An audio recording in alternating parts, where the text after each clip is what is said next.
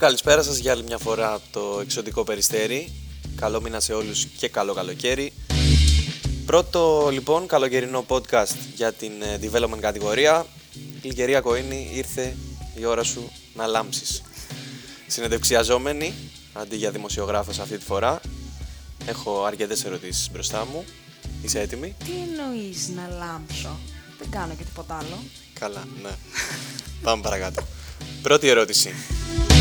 Η καλύτερη κατευθείαν, πεντάδα. πας κατευθείαν στο Ναι, ναι, ρεζουμέ, ναι, ναι. τίποτα, ούτε να πω ένα γεια σας, τι κάνετε και αυτά, τίποτα, κατευθείαν, να- κάτι πάμε.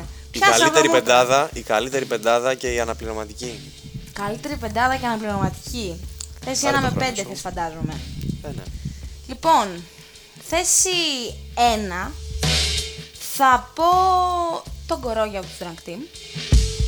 Ε, ήταν και φιναλίστ του πρωταθλήματος. Με τον αριστερό. Με τον αριστείο. Σωστά. Φυσικά. Αναπληρωματικό του θα βάλω το Λεζάι από του Μπαμπαμπούλς. Καινούρια προσθήκη Μπαμπαμπούλς, αλλά έχει κάνει. έχει Πολύ αφήσει το δυνατός, στίγμα πολύ του δυνατός. μέχρι στιγμής ο Για να μην πω ότι θα μπορούσε να είναι και ο βασικός. Ε, είμαι λίγο πιο Εντάξει, κορογική. εντάξει. Είμαι λίγο Δεκτό. πιο. Θα συνεχίσω στη θέση 2 και θα πω μία επίσης ε, καινούρια προσθήκη, αυτή τη φορά του Κολοσσού, ο οποίος είναι ο Λεβαδίτης. Πάρα πολύ καλό guard, έχει δώσει άλλη πνοή στην ομάδα του Ζαμπούρα. Και αναπληρωματικό του θα βάλω τον Ποντόνι από Run and Gun. Ο τύπος, παρόλο που δεν έχει καμία σχέση με το μπάσκετ, από ό,τι έχω πληροφορηθεί, ε, η παρουσία του μέσα στο παρκέ δεν δείχνει τίποτα τέτοιο. Άμα έχεις καλή επαφή με το καλάθι. Έχει Θέση κα- τρία. καλή αντίληψη. Λοιπόν, θέση 3 θα πω τον Γεωργιό από τα βουνά. Πολύ Αν καλή και επιλογή. είναι πολύ ψηλός ο συγκεκριμένος παίκτης και είναι και all around, θα μπορούσαμε να πούμε, θα τον βάλω στη θέση 3. Ο οποίος έχει πάρει και 4-5 MVP. Ναι. Όσες είναι οι νίκες των... Σωστά, της σωστά. ομάδας του βασικά. Πίσω του θα βάλω τον Χατζημιχαήλ από Κασόνη. Δεν τον έχω δει πολύ βέβαια, λίγα μάτς, αλλά. Πολύ καλή παρουσία και στο χειμερινό πρωτάθλημα. Ακριβώς. Αυτό ήταν μεταγραφή. Αεροδρομίου. Ναι, από το πάνω ράφι. Θέση 4 θα πω έναν παλιό γνώριμο με καινούργια ομάδα όμως, ο οποίος είναι ο Βαρβαρίδης. Ο οποίος παίζει σαν Ολιώσια τώρα, αλλά τον έχουμε γνωρίσει μέσω των Αντλητρού. Και πίσω του θα βάλω επίσης έναν παλιό γνώριμο, ο οποίος τον, έχουμε, τον οποίο τον έχουμε γνωρίσει με τη Hall of Fame. Είναι ο Σταυρόπουλος, όπου στο Summer ε, αγωνίζεται με τη φανέλα των σκακιστών. Φοβερός. Και έκανε και τρομερή εμφάνιση με τον Κολοσσό, αν θυμάμαι καλά. Απίστευτος. Όσα χρόνια και αν περάσουν. ε, Είναι η εμπειρία που μιλάει στο, στο Σταυρόπουλο. Και θα ολοκληρώσω στη θέση 5 με Σωτηρόπουλο από Flying Circus και πίσω του την παλιά καραβάνα που δεν μπορούσε να λείπει από τη θέση 5. Θα είναι ο Μαρίνης από τη 40 φεύγα. Καλές επιλογές και οι δύο. Αυτή θα είναι η πεντάδα μου και είναι πληρωματική. Όμορφα. Πάμε στη δεύτερη ερώτηση. Θέλω να μου πεις την ε, τετράδα σου και πιστεύεις ότι θα φτάσουν και θα συμπληρώσουν το καρέ του Final Four; Ε, θα πω την Πόρτο, η οποία επέστρεψε πιο δυναμική από ποτέ μετά από τη διακοπή που είχε και με τους κορονοϊούς και όλα αυτά που είχαν ε, διασκορπιστεί λίγο μέσα στις ομάδες. Η ομάδα από το Πόρτο Ράφτη, έτσι. Ναι. Θα πω τους Λύκους, δείχνουν πολύ σίγουροι οι Λύκοι. Έκαναν και καλή πορεία στο χειμερινό. Ναι, και τώρα δείχνουν ακόμα καλύτεροι στο καλοκαιρινό. Θα πω τα Νολιώσια, που έχουν έρθει σαν οδοστρωτήρες, Από τις λίγες ομάδες που μένουν και αίτητες. σωστά. Και θα πω και τους Run and Gun. Και εκείνη το ίδιο. Και αυτή αίτητη δεν είναι. Όχι, έχουν μία ήττα. Οπότε αυτή θα, πω, θα μπορούσε να είναι μια τετράδα Final Four για μένα. Ερώτηση τρίτη. Πες μου την ομάδα που θεωρείς ότι είναι φόβητρο επιθετικά και μια ομάδα που να χαρακτηρίζεται για την άμυνά της. Λοιπόν, στο επιθετικό κομμάτι θα επιλέξω τους DPG Warriors, καθώς αν εξαιρέσουμε τον αγώνα με τον Εθνικό Star έχουν σκορπίσει όλους τους αντιπάλους τους και με βάση στατιστικής, ότι έχουν δεχτεί δηλαδή τους λιγότερους πόντους πίσω, μόλις 212, θα πω στην άμυνα τα Grand Καμάρια.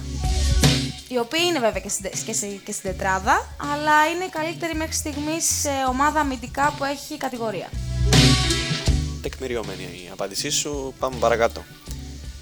Ποια ομάδα δεν περίμενες να είναι στα play-off και τελικά σχεδόν έχει κλειδώσει την πρόκριση. Αυτή είναι εύκολη ερώτηση. Γιατί είναι οι Friends. και είναι εύκολη ερώτηση γιατί όσα χρόνια συμμετείχαν οι Friends δεν ήταν από τις ομάδες οι οποίες μπορούσαν να διεκδικήσουν. Ε, όχι, μεταξύ μας πρέπει να είχαν κάνει νίκες που με το μετρούνται στα δάχτυλα σταγονόμετρο, του σωστά. ποδοσφαιριού. Δεν πίστευα ποτέ ότι θα δω τους Friends σε μια τετράδα πρόκρισης, play-off.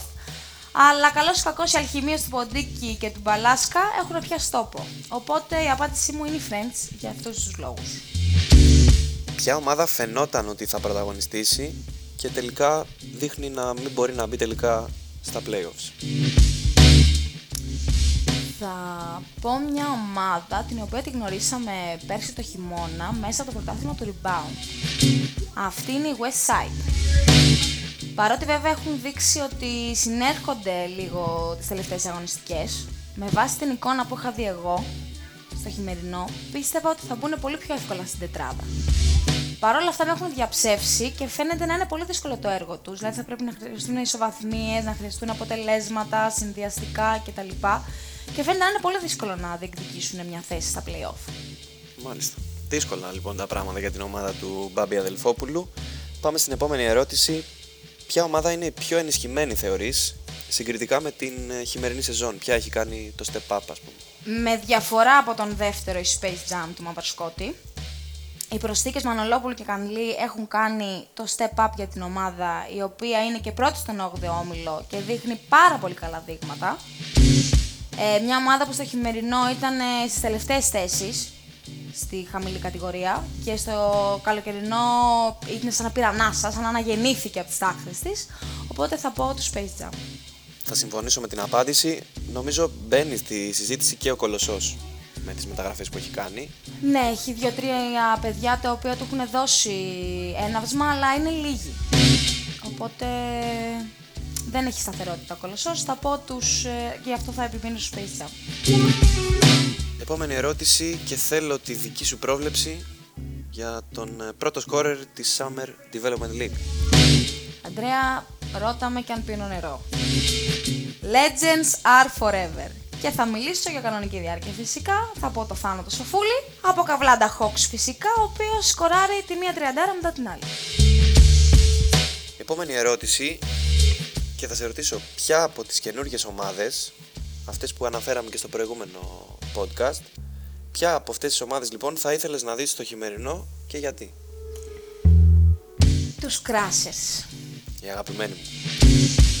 Crashers γιατί είναι ακριβώς αυτό που πρεσβεύει η διοργάνωση. Δηλαδή, η χαρά του παιχνιδιού, να, να περνάμε καλά και θα έρθουν και οι νίκες. Έτσι, ακριβώς αυτό. Ποιος είναι άραγε ο πιο δύσκολος όμιλος για σένα; Για μένα ο πιο δύσκολος όμιλος, που τον έχω πει νομίζω και από την αρχή που ξεκίνησε το πρωτάθλημα, είναι ο πέμπτος όμιλος. Έβλεπες τόσο μπροστά. Ναι, είδα τις ομάδες βασικά. Ε, είναι ο πέμπτος όμιλος, όπου αν δεν είχαμε και τον μηδενισμό των σκακιστών να τους βάζει με την πλάτη στον τοίχο, θα ήταν ο όμιλος που από τη θέση 1 μέχρι τη θέση 7 όλοι θα, δι- θα διεκδικούσαν μέχρι τέλος την πρόκριση. Η αλήθεια γίνεται ότι γίνεται χαμός εκεί και μάλλον τελευταία αγωνιστική θα ξεκαθαρίσει η τετράδα. Ναι.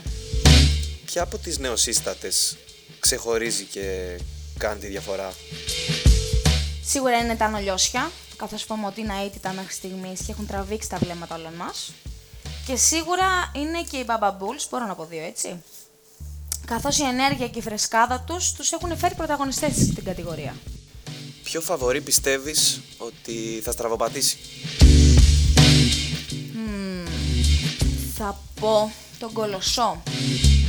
Καθώς δεν έχει σταθερότητα σε παρουσίες και το λειψό ρόστερ που παρουσιάζει στα τελευταία παιχνίδια μπορεί να του στοιχίσει. Η αλήθεια είναι ότι κατεβαίνουν με πεντάδες, παρότι κέρδισαν κιόλας πρόσφατα με πεντάδα. Οκ, το ακούω. Ποιο αποτέλεσμα ήταν η μεγαλύτερη έκπληξη μέχρι τώρα; Ποιο αποτέλεσμα είδες και σου έκανε εντύπωση; Λοιπόν, το αποτέλεσμα που είδα και μου έκανε εντύπωση είναι το μάτσα ανάμεσα στον Optimus Priamus και την, και την Πόρτο. Όπου η Πόρτο κερδίζει με καλή διαφορά στο ημίχρονο, που θεωρείς ότι θα πάει εύκολα, καθώς θα αίτητη είναι και κιόλας. αίτητη αυτό μέχρι τότε. Και πάει στο ημίχρονο ο coach Αντωνουσάκης και εμφανίζονται οι ομάδες στο δεύτερο μισό με ένα εντελώς διαφορετικό πρόσωπο. Και καταλήγει τελικά ο Optimus, παίρνει τη νίκη και υποχρεώνει την ομάδα του το Μπούζογλου στην πρώτη της ήττα. Νομίζω ότι η έκπληξη που έχω δει μέχρι σήμερα ήταν αυτή. Λοιπόν, αυτές ήταν οι ερωτήσεις. Καλά τα πήγες, μπορώ να πω. Τεκμηριωμένες οι απαντήσεις σου. Ευχαριστώ, Αντρέα. Να με ξανακαλέσεις. Θέλεις να προσθέσεις κάτι για κλείσιμο. Ναι, θα ήθελα να πω κάτι. Θέλω να ολοκληρώσω λέγοντας ότι είναι η πρώτη φορά στην σύγχρονη ιστορία του μπασκετάκι όπου η μικρότερη κατηγορία θα αναμετρηθεί στα playoff με το σύστημα διεξαγωγής Best of 3. Είναι μια διαφοροποίηση που είναι σίγουρα πιο αξιοκρατική και θα έχει ενδιαφέρον να δούμε πώς θα αντιδράσουν οι ομάδες εντός παρκέ όταν δεν έχουν το άγχος μιας κακής βραδιάς. Ωραία. Αυτά λοιπόν για την καλοκαιρινή development και το πρώτο podcast βασικά. Θα επανέλθουμε με περισσότερες εξελίξεις, με περισσότερα βαθμολογικά δεδομένα και με τις τετράδες που θα προκληθούν στα playoffs. Ευχαριστώ που με έχεις εδώ. Να είσαι καλά. Καλή συνέχεια. Γεια χαρά.